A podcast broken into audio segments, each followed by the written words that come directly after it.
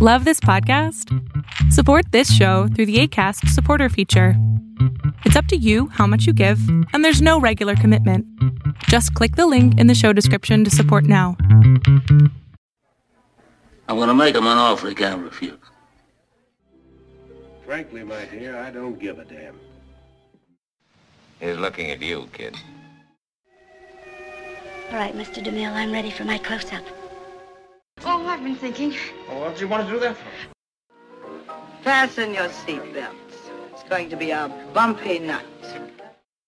They call me Mr. Tibbs. Welcome to 99 Years, 100 Films, the podcast where we look at every winner of the Best Picture Academy Award in release order and see why the film is so highly regarded. This time we are looking at Going My Way. So, Going My Way has actually an initial release date from 1944. So, specifically, May 3rd, 1944 for a New York premiere, but for the Academy Award eligibility, it's the LA premiere that counts, and that was August 16th of 1944. So, this one was directed by Leo McCarey with screenplay by Frank Butler and Frank Cavett. And of course, when I say we are looking at, then uh, I mean myself, Blaine Dowler, and regular co-host Trey Hooks. How are you doing, Trey? Good, Blaine. Hope everyone's having a, a safe time during what's going on in the world right now. Yes, we are recording well in advance, so we're in, I guess, May 2020. So that we're, we're all under lockdown right now. But it's a perfect time to record a podcast and watch movies. So, yeah, for a lot of us. So, I'll go ahead and give a brief synopsis for our listeners. Going My Way is the story of Father Charles Chuck O'Malley, played by Bing Crosby, an unconventional priest from St. Louis who's sent to a church in trouble, St. Dominic's of New York. The younger priest pretends to be the assistant of the more traditional Father Fitzgibbons, played by Barry Fitzgerald. Father O'Malley convinces the local street gang to form a boys' choir, much to the annoyance of Father Fitzgibbons. Uh, Fitzgibbons goes to complain to the bishop and discovers that Father O'Malley has actually been put in charge of the parish. The embarrassed Fitzgibbons runs away but returns later in the night. Eventually, the two priests bond. Father O'Malley runs into an old girlfriend, Jenny Tuttle, who is now the prima donna of the Metropolitan Opera.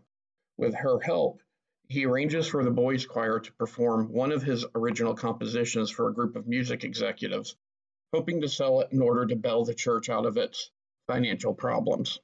The executives reject the song, Going My Way, as being too schmaltzy and sentimental. But when the boys sing the mule song, as it's called in the film, what most people would know as Swinging on a Star, another of O'Malley's songs for fun, the executives love it and buy it. Father O'Malley, having successfully bailed the church out of its financial problems, is assigned a new church to rescue, but not before a fire consumes St. Dominic's. Father O'Malley assures Father Fitzgibbons that the church will survive, and after arranging a farewell surprise, quietly slips out into the night. And that is Going My Way, directed by Leo McCarey. It was the highest grossing film of 1944. So this is one of the cases to where a film which won Best Picture was also going by box office receipts, probably the most popular film of the year. Yeah, in its time, it probably was.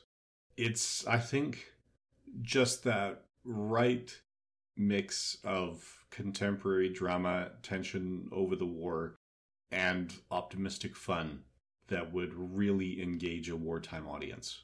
Yeah, and it's uh well, we'll we'll get to that as we always do, but it is not in quite as high in esteem as it was when it first came out. we could talk a little bit about it more later. It is a bit of an odd duck film. When I worked at a video store, this was always racked as a musical, but it doesn't fit what's becoming at this time to be the standard of the musical. If you compare this with Meet Me in St. Louis which came out the same year, that is much more of kind of the traditional musical, and they're two completely different types of films. Very much so. I mean, the the classic genre musical is the one where, yeah, they're telling the story through the music, and you have a number of musical numbers. It would eventually grow to the point where you'd have like one modern dance number mixed in. You know, you've got that in Singing in the Rain in Oklahoma, and a lot of those musicals that are going to be, I think, really the heyday of the musicals, probably the 1950s, and that's when you see a lot of those genre archetypes. This doesn't have that, and it, it's not that the music isn't important, but it's it, it's a case of a guy who is musical, well, kind of like the Music Man, except he's competent, and there are scenes with music, but the music often is not there to drive the plot forward. And by that, I mean, you know, it's important that the boys in the choir are singing and practicing and rehearsing and getting better, but they are rarely expressing the emotional sentiment of their characters through the music, which is the musical staple that we'll get to. Here, with a couple of exceptions specifically going my way, that's the one at the emotional resonance. The rest are just songs they happen to sing, and it's important that they're singing more so than what they're singing, if that makes sense. No, it, it, it does. And there's also several different styles of singing. I, I don't even want to necessarily say genre. You have a couple of what I'll call pop songs for, you know, the, the 1940s, like Swinging on a Star and Going My Way. Then you have the boys' choir singing Ave Maria. You have Bing singing Silent Night. You have a number from Carmen done in full operatic style. So it's not a bunch of secular standards like you would have in your atypical musical. Yeah, very much so. It's yeah, it, music is important to it, but it's it's almost more like I don't know. In some ways, it's almost like the you know the music in Guardians of the Galaxy, where most of it is not created for the film and it's a part. It's in the film, but you still wouldn't really call the music the movie a musical. This is I don't, it is hard to classify because it, if anything, it was one of the first dramedies because there's a lot of comic beats in a very emotionally high stakes dramatic story. If this were a book, it would probably be more a short story collection, perhaps, than a novel or novella. We've talked about this before with um, Mrs. Minner, excuse me, Mrs. Miniver and How Green Was My Valley, to where a film in this era gives you this kind of quasi sense of time passing. And unless you get a clear benchmark in terms of an event in a story, like the flower show in Mrs. Miniver, it, it can be hard to tell how much time is passing. So with Mrs. Miniver, it's longer than a week, but probably shorter than a year. How Green Was My Valley obviously has to be covering multiple years, but it's not so obvious when you're watching it unless you stop to think about it. I, I don't think going my way is necessarily going on over years, but is it going over, is it taking place over weeks or over months? It's really hard to tell. And that's why it has more of that series of interlocking vignette feel more than a through line narrative, or at least it did to me.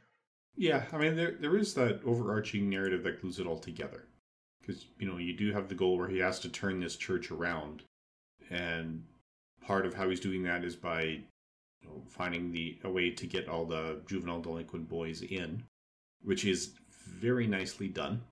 You know, these are one of the early comedic scenes is where you know these boys steal turkeys from a truck, and they claim that they won one in a sweepstakes and donate it to the church. So they do like Father Fitzgibbon. And it's when Chuck O'Malley and Fitzgibbon are sitting there eating this turkey and he's talking about it when Bing Crosby says, Yeah, you know what? The, the police say that those boys are in trouble. What do they do? Steal turkeys. And the moment of realization is played for comedy and played well for comedy in this one. And then, you know, obviously Chuck O'Malley gets a hold of the boys.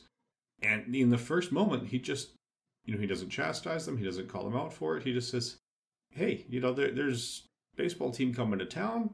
I was from that town. I know some people on it. I can get everyone tickets. So why don't you join me? And he's even doing that and the initial choir practices. You know, he ropes them into the choir while wearing just that the baseball jersey or well it's a jacket with the the baseball team's logo on it more so than a jersey but he wasn't doing it with the collar so he was deliberately picking a wardrobe where he wouldn't immediately be associated with the church and was just a guy. And he of course reaches them because it's that kind of film. You know so we we do have these running plots but yeah i could have easily seen this. You know if it started in print as you said this could have worked very nicely as one of those novels that came out serialized from mm, magazine to magazine Yes. where you have a complete episode in each magazine yeah it could have fit that format quite nicely I think this was, uh, you kind of already alluded to it. I think this was the perfect inoffensive film for the time. It is religious in so much as it is about a battle of wills between an older priest and a younger priest trying to save a church it is about Catholicism in so much as it's a Catholic church that's being saved. But Father O'Malley espouses a, a humanist form of religion. I, I'd say, for lack of a better word, it's it's you can be religious and still have fun and still look at things lightheartedly. It's about looking out for the other person but there's no actual dogma presented in the film at all. yeah it's like you said it is we do know it's christianity it, aside from them naming themselves i mean it's when you've got the irish people in the church especially with it, when you can identify the difference between the northern and southern irish accents yeah you know which version of christianity they're going to do but had they you could easily recast that role and instead of having it as the cantankerous old irish priest you just had a priest there this really could have been any of the flavors of Christianity. Right? It, it could have easily shifted from Catholic to Protestant to Baptist because it's it's mentioned, it- but it's it's not preachy. It's just a movie about preachers, right? But it doesn't ever preach to the audience in any extreme way. They just express themselves to each other. well, and it even it, it even wouldn't have to be Christianity. You could do this story with a synagogue or a mosque and still just have that younger non-traditional religious leader, older more traditional religious leader and it would work just fine. Yeah, absolutely. Right, So shall we go through the the nominees and awards? Sure. All right. So this was the 17th annual, the second one that's hosted in a large public venue when they started going to Grauman's Chinese Theater. The ceremony was hosted by John Cromwell and Bob Hope. And obviously, Best Motion Picture. It's no longer called Outstanding Production. We are finally in the Best Picture vocabulary. That went to Going My Way, which beat out Double Indemnity, Gaslight, Since You Went Away, and Wilson. Leo McCarey won Best Director, beating out Billy Wilder for Double Indemnity, Otto Preminger for Laura, Alfred Hitchcock for Lifeboat, and Henry King for Wilson. Best Actor went to Bing Crosby for, again, Going My Way, beating out Charles Boyer in Gaslight, Barry Fitzgerald in Going My Way, Cary Grant in None But the Lonely Heart, and Alexander Knox in Wilson as Woodrow Wilson. Now, this wasn't nominated for Best Actress. Ingrid Bergman took home that award for Gaslight up against Claudette Colbert, Bette Davis Greer Garson, and Barbara Stanwyck. Uh, Best Supporting Actor went to Barry Fitzgerald for Going My Way. So the rules were a little bit different then. So Barry Fitzgerald was nominated for Best Actor and Best Supporting for the same role, and he took home Best Supporting. Hume Cronyn was up for Seventh Cross, Claude Rains for Mr. Skeffington, Clifton Webb for Laura, and Monty Woolley for Since You Went Away. Best Supporting Actress, again, no nominations for this film. Ethel Barrymore took it home for None But the Lonely Heart, up against Jessica or Jennifer Jones, Angela Lansbury for Gaslight, Aline McMahon and Agnes Moorehead. Best Original Screenplay went to Wilson and Lamar Trotti, up against Hail the Conquering Hero, Miracle on Morgan's Creek, Two Girls and a Sailor, and Wing and a Prayer. Best Screenplay overall did go to Going My Way for Frank Butler and Frank Cavett for their screenplay based on Leo McCarey's story. So, forgot to mention that, but yes, the director did come up with the overall story for this. Now, they were up against the writers of Double Indemnity, Gaslight, Laura, and Meet Me in St. Louis. The best original motion picture story went to Going My Way, Leo McCarey, up against a guy named Joe, Lifeboat, None Shall Escape, and The Sullivans. The best short subject cartoon went to Mouse Trouble by Frank Quimby, so Tom and Jerry. Mm-hmm. And interestingly, a lot of these short films, and especially the animated films that have been nominated in recent years, were very much rah rah pro war films. This year's nominees were Mouse Trouble, and I think I saw it on Mulberry Street, Dog, Cat, and Canary, Fish Fry, How to Play Football, My Boy Johnny, and Swooner Crooner. So the the propaganda film is fading in the short subjects. Uh, it still dominates the documentaries. Best documentary went to The Fighting Lady by the United States Navy, and it, the only other nomination was Resisting Enemy Interrogation by the United States Army Air Force. Documentary short subject was With the Marines at Tarawa, the Marine Corps, up against Hymn of the Nations from the United States Office of War Information, Overseas Motion Picture Bureau, and New Americans by RKO, which wasn't so much rah rah pro military, but it's a short documentary about the people displaced by the war and how they were embraced by America. So, live action short subject went to Who's Who in Animal Land. The, that was the one reel. The two reel went to I Won't Play by Gordon Hollingshead. Now, the best scoring of a dramatic picture, again, has a huge number of nominations. I'll, and I'll just say the fact that Going My Way wasn't nominated in either of the best scoring, I think, kind of speaks to how, as we said before, it's kind of unique for a production that revolves around music without really being a musical. Yeah. I mean, if we look at this, the best scoring, 20 nominations since you went away by Max Steiner took it home. For the best scoring of a musical picture, 15 nominations went home to uh, Maurice Stoloff and Carmen Dragon for their work on Covergirl with Rita Hayworth and Gene Kelly. But yeah, this wasn't nominated in either. It did win Best Song. So there's 12 nominations in this category, and Swinging on a Star, with music by James Van Heusen and lyrics by Johnny Burke, is the song that won. Best Sound Recording went to Wilson. Again, no nominations here. 10 nominees, but none for Going My Way.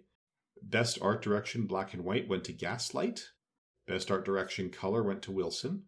Best Black and White Cinematography, Going My Way was nominated, but it did not win. Uh, Joseph LaShelle won for Laura.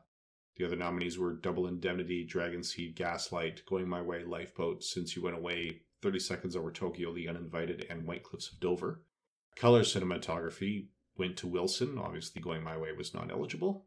Film editing is another nomination that Going My Way lost. Uh, Wilson won with editing by Barbara McLean. Editing was probably the first major category in film production that women were able to, to work their way into. But Wilson won over Going My Way, Janie, None But the Lonely Heart, and Since You Went Away. And then Best Special Effects went to 30 Seconds Over Tokyo, up against The Adventures of Mark Twain, Days of Glory, Secret Command, Since You Went Away, The Story of Dr. Wassell, and Wilson. And Bob Hope won an honorary Academy Award for his many services to the Academy. The only other thing I'll call out is Darryl F. Zanuck won the Irving G. Thalberg Memorial Award. And I just think that's worth noting because the two memorial awards today are the Thalberg and the Zanuck. So, yeah, we can easily see how he came in. So, how do you think the Academy did picking their winners this year?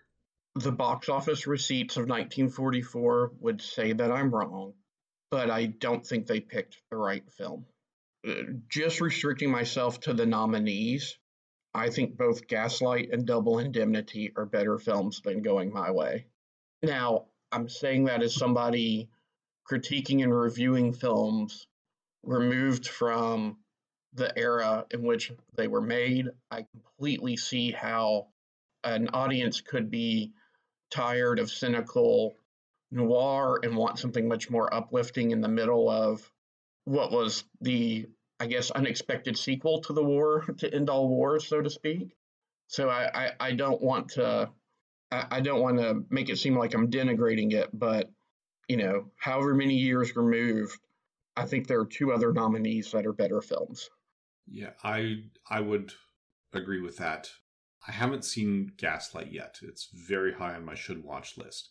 But yeah, it this feels like a movie that would resonate with a wartime audience in ways that it's not going to resonate with today's audiences. So we'll see a few of those, and I can think of a couple from the 1990s that are similar situation where, you know, they were huge cultural hits and wildly popular and incredibly respected by most people when they came out. But looking back on them 20 years later, not so much. In fact, yeah, I would have also picked Double Indemnity as better. And looking at the Best Director nominations, Laura and Lifeboat, I think, are also better films.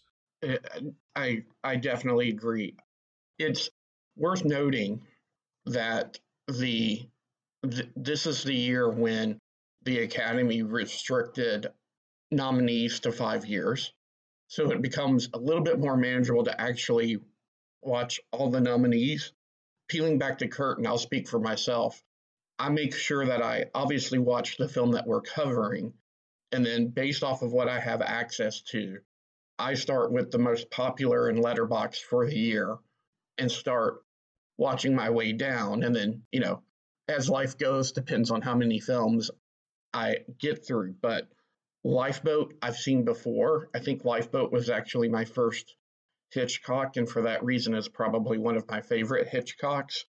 And I watched Laura going through the, you know, top ranked 1944 films for the year, and it is just outstanding. So yeah, I, would agree with you on both of those. Yeah, I I had every intention of doing that. I've seen a few of these films in the past, but as I said, we're doing this in the pandemic. My day job is as a teacher, and I need to be there for Q and A's for the students. But I'm also pre-recording the lessons to teach online. So between that and taking an online course, because I'm I'm teaching in a private school that caters to the Sikh population, so I'm also mm-hmm. taking a course on Sikhism online right now. So unfortunately, I didn't have time to watch that, but we're recording this in early May, so by the time we get through early June and into July and August, I should be able to watch a lot more of the films on the list. If we look at how history has treated these films, taking every movie released in 1944 and sorted them by IMDb user rating as long as they have at least a thousand votes. Number one is Double Indemnity. Number two is Laura. Number three is Arsenic and Old Lace, which is also highly mm-hmm. recommended. A Frank Capra comedy with Cary Grant, Priscilla Lane, Raymond Massey, Jack Carson, and it's it's twisted in all the right ways. Ivan the Terrible was a Sergei Eisenstein movie. It probably didn't make it to North America in time to be considered this year, but that's the number four pick. Actually, Ivan the Terrible Part One. Then To Have and To Have Not. Oh. Gaslight. The Punch Bowl, The Woman in the Window, Mr. Skeffington. Lifeboat is number 10. Children Are Watching Us. Murder My Sweet by Edward Dmytryk is also a very good one. Also a film noir. Meet Me in St. Louis. Hail the Conquering Hero. The Sullivans. Since You Went Away, A Canterbury Tale, The Thin Man Goes Home, The Suspect, The Seventh Cross, The Uninvited, This Happy Breed. Number 23 is 30 Seconds Over Tokyo. We've got The Scarlet Claw, with Basil Rathbone and Nigel Bruce, one of the Sherlock Holmes films. National Velvet. I could keep going, but I think you kind of get the impression that it's not high up on the list. Uh, right. It's actually number 43 on the IMDb list with a respectable 7.0 out of 10. Right. A little bit below It Happened Tomorrow, which is a Rene Clair directed film starring Dick Powell. That's at number 38, which I also recommend. I don't know if you've seen that one. I, I haven't. When you were going through your list, though, you, you mentioned to have and have not. I, I don't know if that's the first pairing of Bogey and Bacall, but that's the famous, you know, how to whistle, don't you? You put your lips together and blow quote film. That comes highly Yeah. recommended. Yeah, and that's part of it. I I don't want to make it seem like Going My Way is a bad film because it's number 43 on the list. I would say it was just a really good year for Hollywood. Oh, it was. I mean, looking at these, It Happened Tomorrow is a wonderful comedic mystery, uh, which I think probably inspired the series' early edition that lasted for a little bit in the 90s with D.B. Sweeney. So, yeah, it's a newspaper man gets tomorrow's paper delivered every morning. So he's, when he knows what's going to happen in the next 24 hours, hilarity ensues. You know, we've got Laurence Olivier directing Henry V at number 40. So that's IMDb voters. Letterboxd voters gave it a respectable 3.2 out of 5, but their top 12 Double Indemnity, Laura, Arsenic and Old Lace, Gaslight, Ivan the Terrible Part 1, To Have and Have Not, Hail the Conquering Hero, Meet Me in St. Louis, A Canterbury Tale, The Children Are Watching Us, Lifeboat, and Murder My Sweet. Again, a really strong and incredibly similar top 12. They got 72 results per page. For some reason, Going My Way disappears when I sort things by average rating instead of popularity. I don't know if it's. I, I don't know why it disappears. But looking at that rank of 3.2 out of 5, it would be about film number 100 on the list. After things like Curse of the Cat People and The Thin Man Goes Home. Uh, You mentioned that this is a musical number from Carmen. Well, there's an adaptation of Carmen from overseas that's on the list. You know, Letterboxd doesn't care which country the film came Right, from, so right. we've got a lot more of the foreign films in here. So yeah, I would say that. I mean, again, I don't want to sound like I'm detracting from the film because it is a well-made film. I don't know. I'm actually fairly confident that if it wasn't playing for a wartime audience, right, if the war had already ended and the same slate of films came out, we'd have seen more. Yeah, we'd have seen the Oscar votes play out differently. It may have still been nominated because it is a well-made movie, but I don't think it would have gone home with the top award. All that being said, it has had something of a, a pop culture impact, you know, beyond just 1944. Uh, ostensibly, the film had a sequel, The Bells of St. Mary. I didn't have enough time before recording to find out exactly which comic it was in, but I do remember it being a Stan and Jack comic. So I don't know if it was Fantastic Four or Sergeant Fury, but in one of their stories in which either the FF mingle with Hollywood or because of Dino Manelli, the Howlers mingle with Hollywood, in the actors that they include, they include Bing Crosby and Barry Fitzgerald. That's a Sergeant Fury issue. Okay, which would have been appropriate for the era that it was reflecting. But in a time of limited research, that's Jack and Stan remembering it almost 20 years later. It did have a short lived TV series with Gene Kelly in the Father O'Malley role. And I've never seen it recognized uh, so much by the makers of the Sister Act films, but intentionally or not, the fingerprints of this are all over uh, Sister Act and Sister Act 2 back in the habit. Yeah, I was thinking the same thing as I was watching it. It, it it's the same basic template where someone saves a struggling church with music, and it feels almost like an outsider because, like we said, Bing Crosby's character is very progressive, and yeah, so um, I've also done a quick search here while you were talking, and I think maybe the reason that you were having a hard time trying to remember which issue had Bing Crosby is because Bing Crosby appears in Sergeant Fury and his Howling Commandos number 24 and in Fantastic Four number 9. Okay. So, going down the list of celebrities, it's a very similar thing, right? So I'm on the uh, complete Marvel reading order by Travis Starnes because I had that open anyway. He's got everything very nicely sorted. But running through the list, Bing Crosby, you know, has no other appearances in the World War II reading order, but he also appears in Fantastic Four number nine. Bob Hope has no other appearances in the World War II order, but he also appears in Fantastic Four number nine. Or I should say, no previous appearances. Bob Hope and Glenn Miller are going to come back in Sergeant Fury 43. And then we also have, you know, Groucho Marx and Jimmy Durante in the Sergeant Fury 24. And then again, there's more in Fantastic Four number nine, which is titled The End of the Fantastic Four.